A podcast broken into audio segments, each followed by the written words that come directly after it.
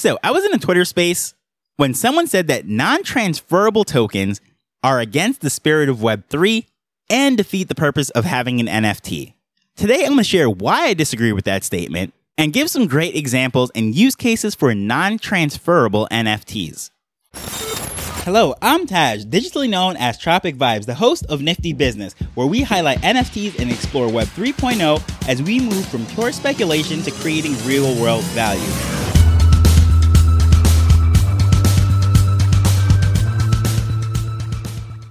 So, in case you're wondering what is a non transferable NFT, as it sounds, it is a NFT that cannot be transferred from one wallet to another. And in a blog post from January of 2022, Vitalik started using a term, a soul bound token. Now, when you first hear that, it sounds absolutely creepy and you're like a soul bound token. Like, what in the world? Like, they're going to bound something to my soul? I mean, I don't even want them to know who I am. I don't want to be doxxed, much more have something attached to my soul.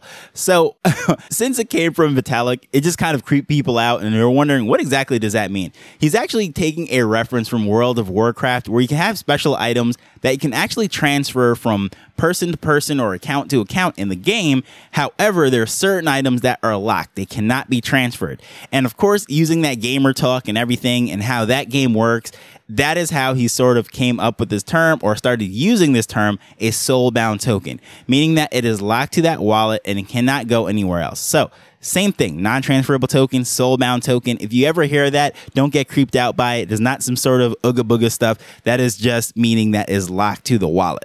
And one of the clearest, most obvious ways that came to me as to needing a soulbound token or a non-transferable NFT is when I was actually working on the resume for my mother-in-law. Long story short, I was looking at it and you know putting in when she graduated from school and so forth and her certificates that she has, and I was thinking, well, you know what?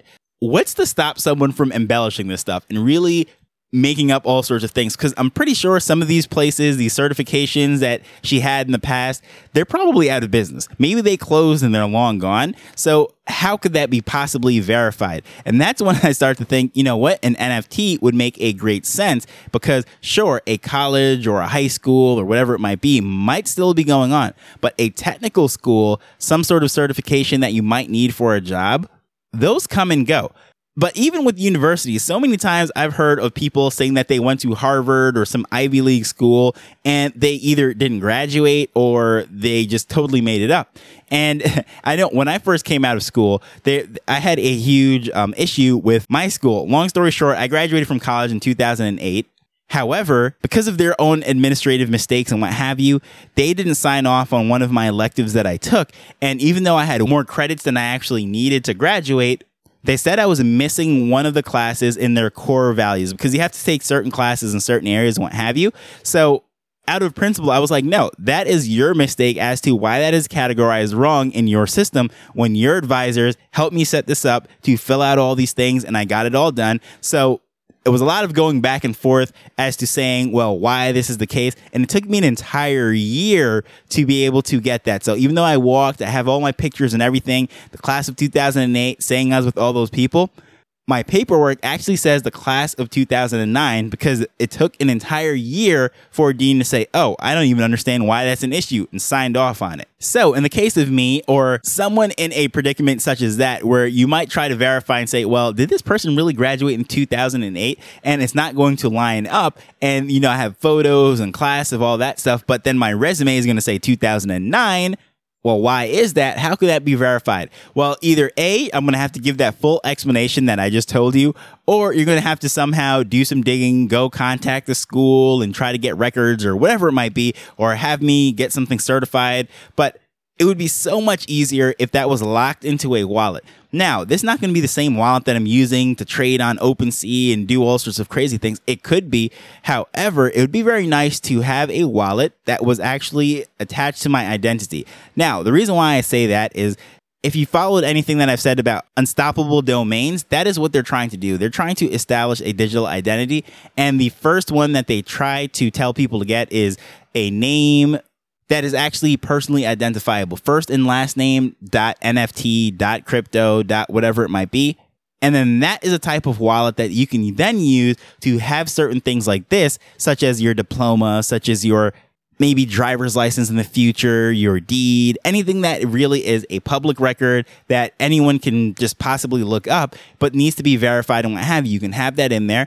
And even if it is not necessarily associated with your name itself, I'm sure in the future there will be things that will be set up so that way you could do the blind signings of proving, of course, with your private key that you are who says you are who you say you are, and then it's going to unlock to then prove your identity. So that is something that should not be swapped around and sent back and forth because, of course, you are you and somebody else is never going to be you. So there's no reason for you to ever send your ID, your diploma, your certificates of completion, or whatever it might be to anyone else. So it should absolutely be locked to that wallet. Another thing is like, say, medical records. Sure, that we have this whole digital revolution and what have you as far as what's going on in the medical world. I know digital revolution is really not a right term because that was really back in, I believe, believe the 50s with radios. But what I mean is this whole transferring things from the old way of doing things of paperwork to a digital world. And I was at the forefront of doing that because I remember my first official job was organizing doctor's charts from one huge folder with no dividers into one with multiple dividers and they were chronological.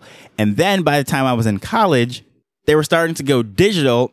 I came out of school, as I just said, the whole thing was 2008 they were phasing out all the paper charts. So then I got to go back and had the pleasure of shredding and sorting through all of those charts that I spent so many summers doing, just day after day after day, organizing that. Well, now they're getting digitized. So things come full revolution. And of course, this makes things easier for you to transfer your record from doctor to doctor, especially if you're moving, because before it was sort of locked into that file cabinet and you'd have to get photocopies and so forth. And of course, a doctor is required to keep seven years of the records. But if you had the ability to have a digital record, unlocking it with soul bound tokens or non transferable NFTs would be an interesting use case because rather than having to request those things from your doctor PD sent, you could then have your own files with you everywhere you go. So when you go to the doctor, then you sign in and say, okay, this is what I'm going to give access to. This is who I'm going to grant it to because this is my primary care or this is my physician, whatever it is. And for an extended period of time, they can have all that stuff. But then when I leave, I don't have to make a request because I'm actually bringing that into the doctor's office and I'm providing that information. So when I move or wherever I go, let's say an emergency hits me, I'm on a cruise or something or whatever, and they need to see my medical records. And rather than trying to get all that stuff sent, just simply signing it would make so much more sense. So I would actually carry my medical records with me, not physically, of course, or even on my phone, but because it is a soul bound token or a non transferable token that is allowing me to access this wherever it is stored, that would be something that would be specific to me and would have no value to anyone else. This also could be used for something like authenticating a job history. So let's say every time you have a new employer, you can get some sort of approval or some sort of token to say, yes, you are here and you don't need to go verify supervisors and what have you. Same thing, verifying attendance. Yes, I was at a certain place or a certain event, whatever it is. This is just proof saying that, yes, I was certified for, let's say, my real estate class or anything of that nature. You can think of so many different applications where it is specific to me and is not needed to be transferred. I think the problem that we're having with these non-transferable tokens. And why someone would make that statement saying that is not in the spirit of web3 that is not a good thing is because they're thinking of the financialization of nfts and they're thinking of the ability to resell it. Well there is no reselling of your college degree or your high school diploma or your resume your job record or your work experience anything of that nature. That is only valuable to you. The only thing that you need to do is identify that yes this is me this is what really happened happen and would actually make the process so much easier rather than doing all these background checks and, and the ability to uh, fake documents and so forth. Well, having everything a track record of this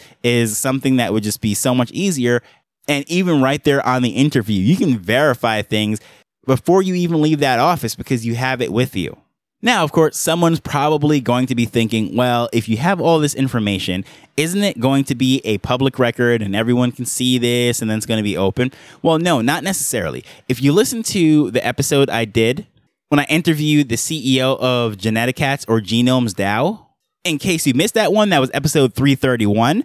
The solution for that question is actually in that episode. And long story short, that project is all about sequencing your DNA and then having the ability to then grant access to it for certain studies and being able to opt into things or even sell the rights to it, whatever it might be.